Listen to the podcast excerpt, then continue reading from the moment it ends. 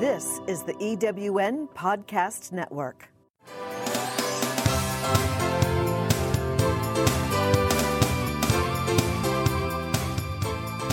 Hi, I'm Gina Davis, and welcome to Event Talk. Do you want to make more money with your products and services at festivals, fairs, and expos? Then you're in the right place. Each week, Event Talk brings you interviews with business experts, makers, artists, and business owners, nonprofits that have all successfully navigated the ins and outs of business. Plus, we want to take you behind the curtain, sharing our time-tested event marketing secrets so that you can get the most from every booth at every event. Join us as we explore what's happening at festivals, fairs, expos near you and around the country. Event Talk is your source for everything you need to get the event return on investment you deserve. I'm excited about today's conversation. Let's get started.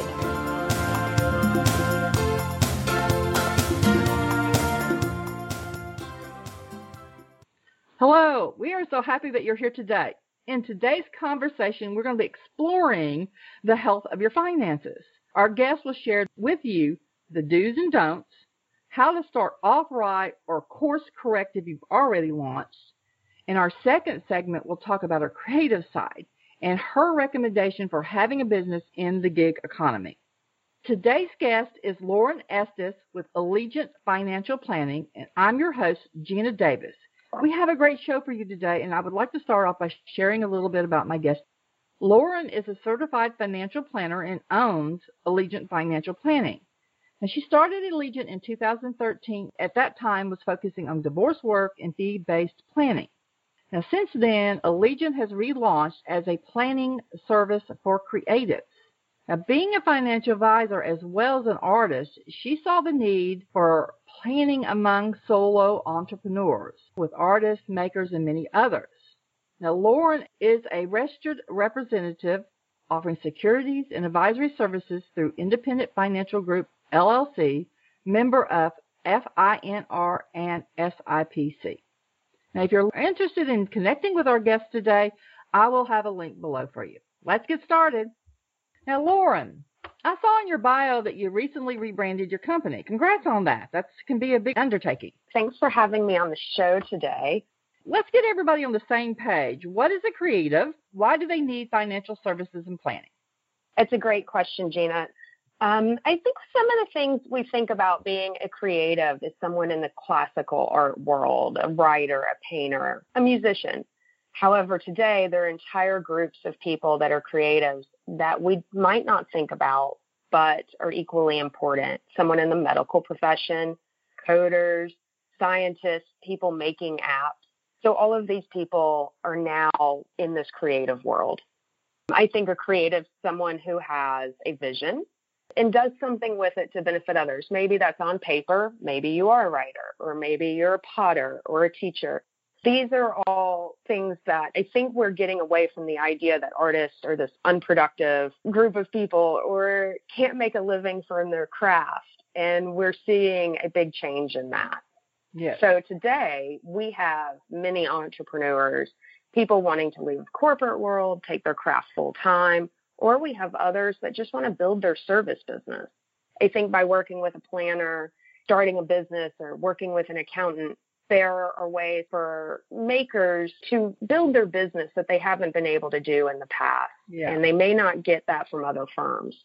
I agree. Here, we're actually talking about the gig economy, which is currently approximately four plus billion people in the gig economy. And they're expecting nine point two billion by twenty twenty-one. I do agree with you. It's more important than ever that especially those coming from the corporate world really just kind of understand the basics of running a business. Why do you feel like there's been such this huge shift in people moving into this kind of gig economy, wanting to sell their services? I think there's several factors that come into play. For maybe the younger generation, you know, the Great Recession was a big deal as mm-hmm. people were either unemployed or looking for ways to have a side hustle. Yeah, it was scary. They were able to, yeah, they were able to begin to say, hey, I make this or I have this service mm-hmm. and provide it.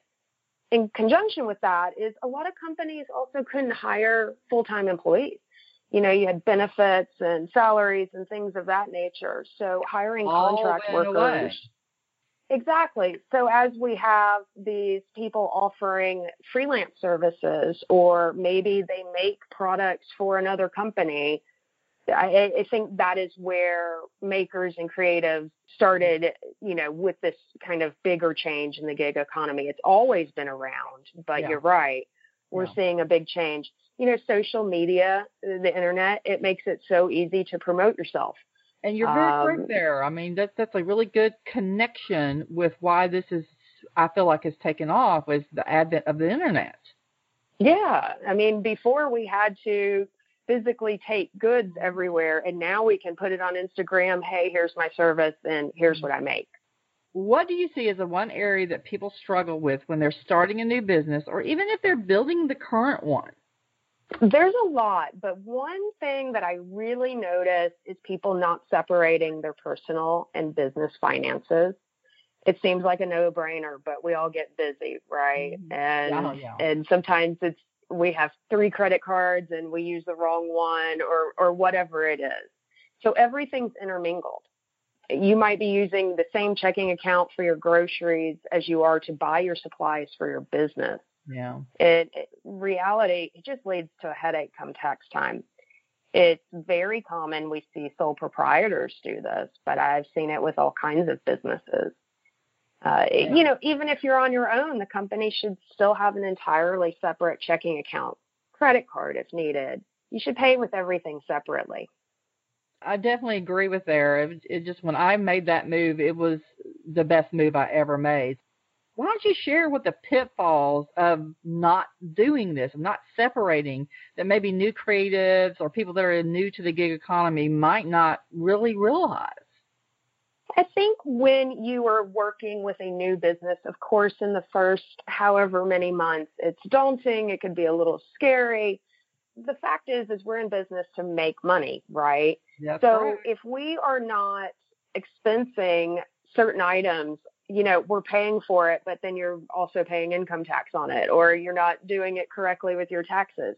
So as a new business or as someone wanting to grow, right. It is so important that we also take the time to save the money in the long run and also get it all set up from the get-go, because if you've got to go back in six, eight months mm-hmm. later, even a year and a half later and yeah. start fixing expenses, then there, it's just a, yeah, it's not a good use of your time. No, it's not effective. One of my uh, coaches shared with me uh, this past year, said, Gina, you should only be doing the things that only you can do.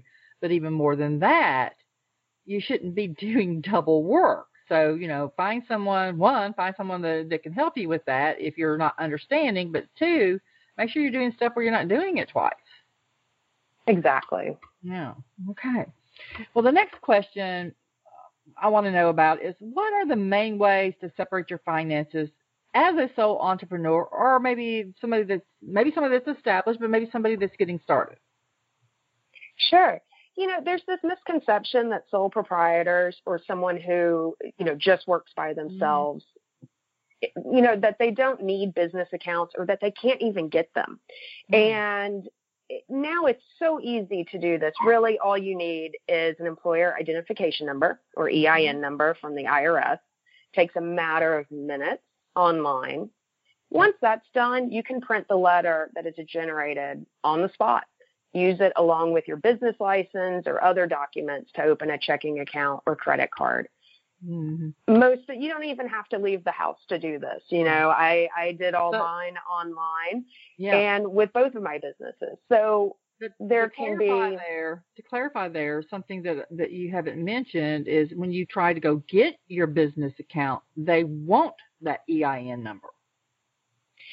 Yes, that you have to have that. And mm-hmm. it is free. It doesn't cost anything. Mm-hmm. It takes a few seconds online, but think about the E I N number as being the same thing as your Social Security number. So, so by keeping it separate, that's mm-hmm. beneficial.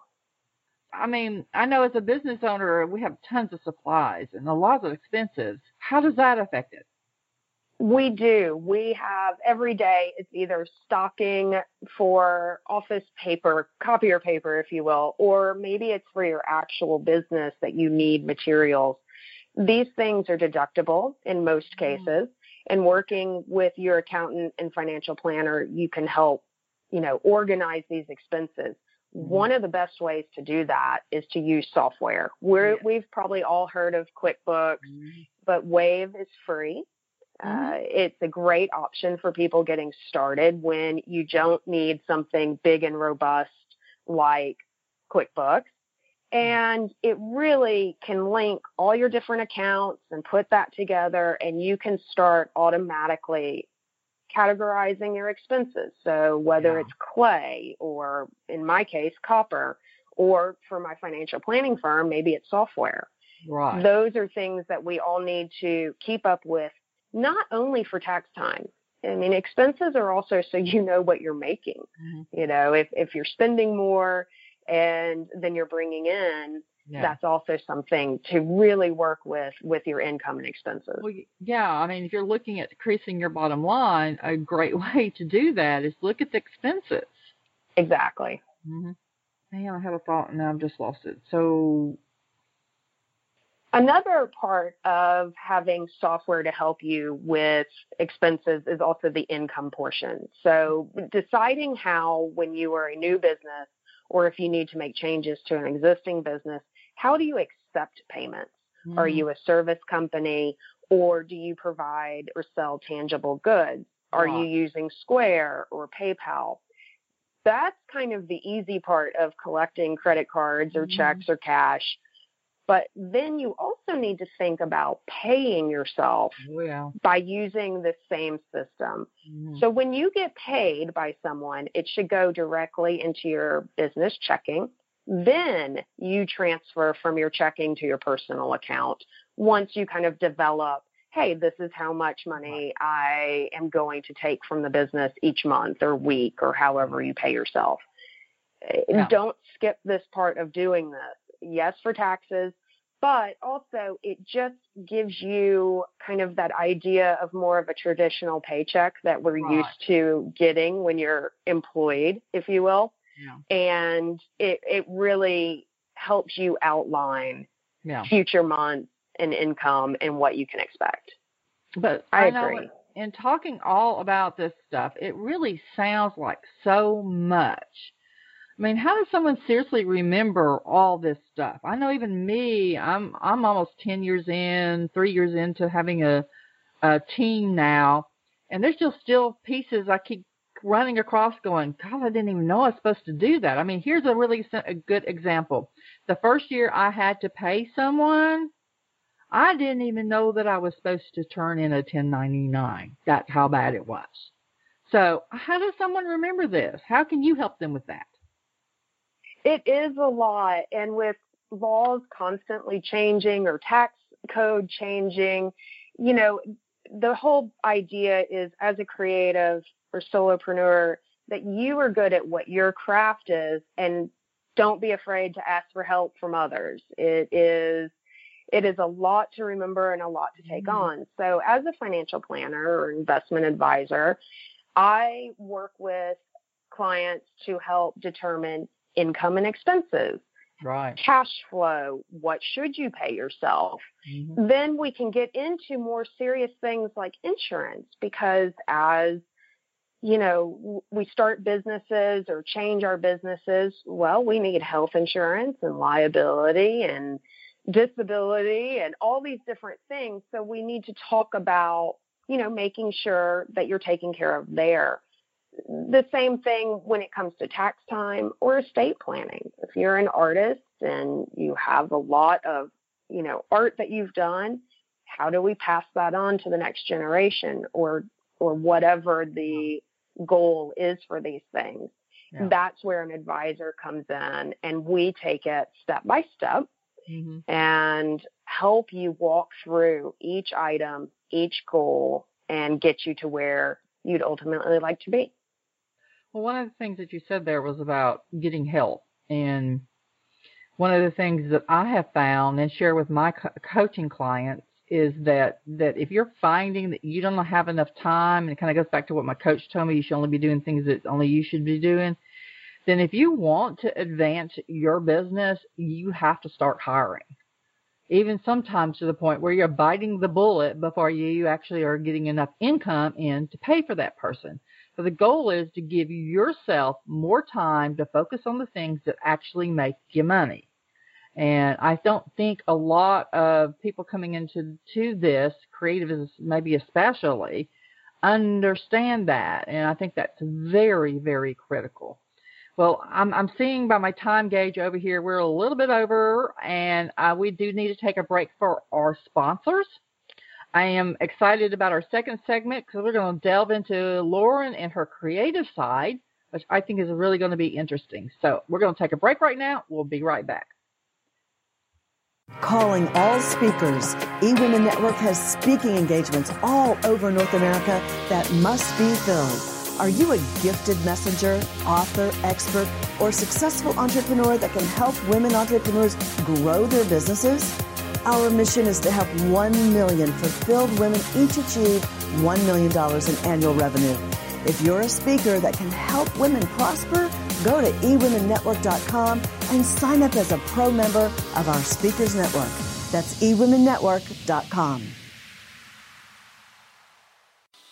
The Find Vendor Booth's Event Talk podcast with host Gina Davis is looking for guests for future podcast episodes.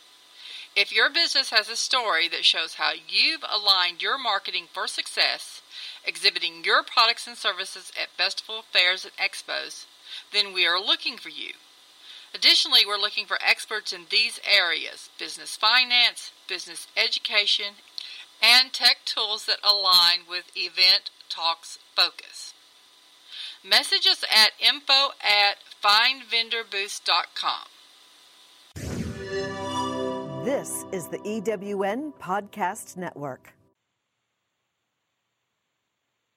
Well, I'm glad that you're tuning, uh, keeping in tune with us. We're still talking with Lauren today. She is a uh, financial advisor and a creative, and in this segment, we're going to be talking about her other business. So, Lauren, introduce what you do on your other side, your creative side. Thanks, Gina. So, as a financial planner during the day, if you will, I use, uh, in my free time, I'm a jewelry maker. I do works of art on copper and, and all kinds of other other things. And I also own Estes Designs. Nice. Well, from the other conversation, I had wanted to ask, you were talking about like incorporating your or getting the E I N number for your business. So do you have two E I N numbers, one for your financial business and one for your Estes? I do. So Allegiant, I am an L L C, so right. I am re- registered differently than I am for Estes Designs, which okay. I currently, it's just me. So wow. I run that as a sole proprietorship. Yeah. And I would advise that to understand how you should in, or incorporate or set up your business, you definitely t- need to talk to a, a expert on that. There, there are so many options out there, and you you want to make sure you're getting the one best for you. So, is that something that you can help them with? I do work with people to start to determine which is the best way to incorporate their business okay. or how they structure their business. Then I work with specific attorneys or accountants to make sure that it is structured correctly for their specific business. Mm-hmm. And you restructuring later on is a headache. So you are right. You yeah. want to make sure you do it correctly early on. Mm-hmm. Well, I'm sorry we ended up segueing back into the financial stuff because I do still want to know more about what the, uh, your creative side. I wanted this conversation here to be really about somebody that's coming into gig economy to really got to understand some of the things that you you have um, the experience with now that you know and helps you guide you when you move forward looking for your event. So one of the things I, I just I always like to know is well, how many events are you doing right now? Uh, how many do you do try to do typically do a year? I have been doing Estes Designs almost, I won't say full time. It's in my in my side time, but for about three years now, right. and. typically I've done four to five shows a year. Mm-hmm. However, this year I've already done five wow. and plan on doing at least three more before the end of the year. Yeah. Well, do you find you have any headaches or challenges when it comes to actually finding your events? You know, I think that one of the big things, especially for new creatives or people starting a business, even myself, is cost is a factor. Mm-hmm. You know, we can't just do every single show because they can vary from twenty-five dollars to five hundred dollars. Oh, yeah. And so it, that is a big factor. The other factor is what are other people saying about the event, both yeah. as people who have participated in the event mm-hmm. and people who just go to the event and are shoppers. Right. So I do a lot of research on the social media sites. I look for reviews. And a lot of times I reach out to the organizer yeah. if I have other questions. I totally agree. Knowing how others are doing events really helps to, in my opinion, determine if it's ultimately good for a fit for you. I know with Find Vendor Booth, one of our moves, we're fixing to move into a new database system, which I'm so excited about. Uh, we're going to be prettier. And but one of our upcoming features, and this probably won't be to early next year, is the ability to review how well you did at the event, plus much, much more. And I'm really looking forward to some of the value that we're going to be bringing to our members. Uh, well, tell me about... Let's go on to a little bit more about the challenges there, because I think some there are some other things that could be challenges, correct? Yes. I think that some of the other challenges I also face are who are the other vendors there? For me, you know, jewelry is a very popular item that people sell. So mm-hmm. I don't want to be at a crafts fair mm-hmm. or other type of pop-up where there are fifty other yeah. jewelers and we're all competing. Sometimes that sometimes it can be good, but sometimes mm-hmm. that takes away from the whole purpose of being there. Mm-hmm. So like you were saying, having a database of what people's experiences are, mm-hmm. how was the event, was it curated, or was it just a simple application and first wow. come, first serve?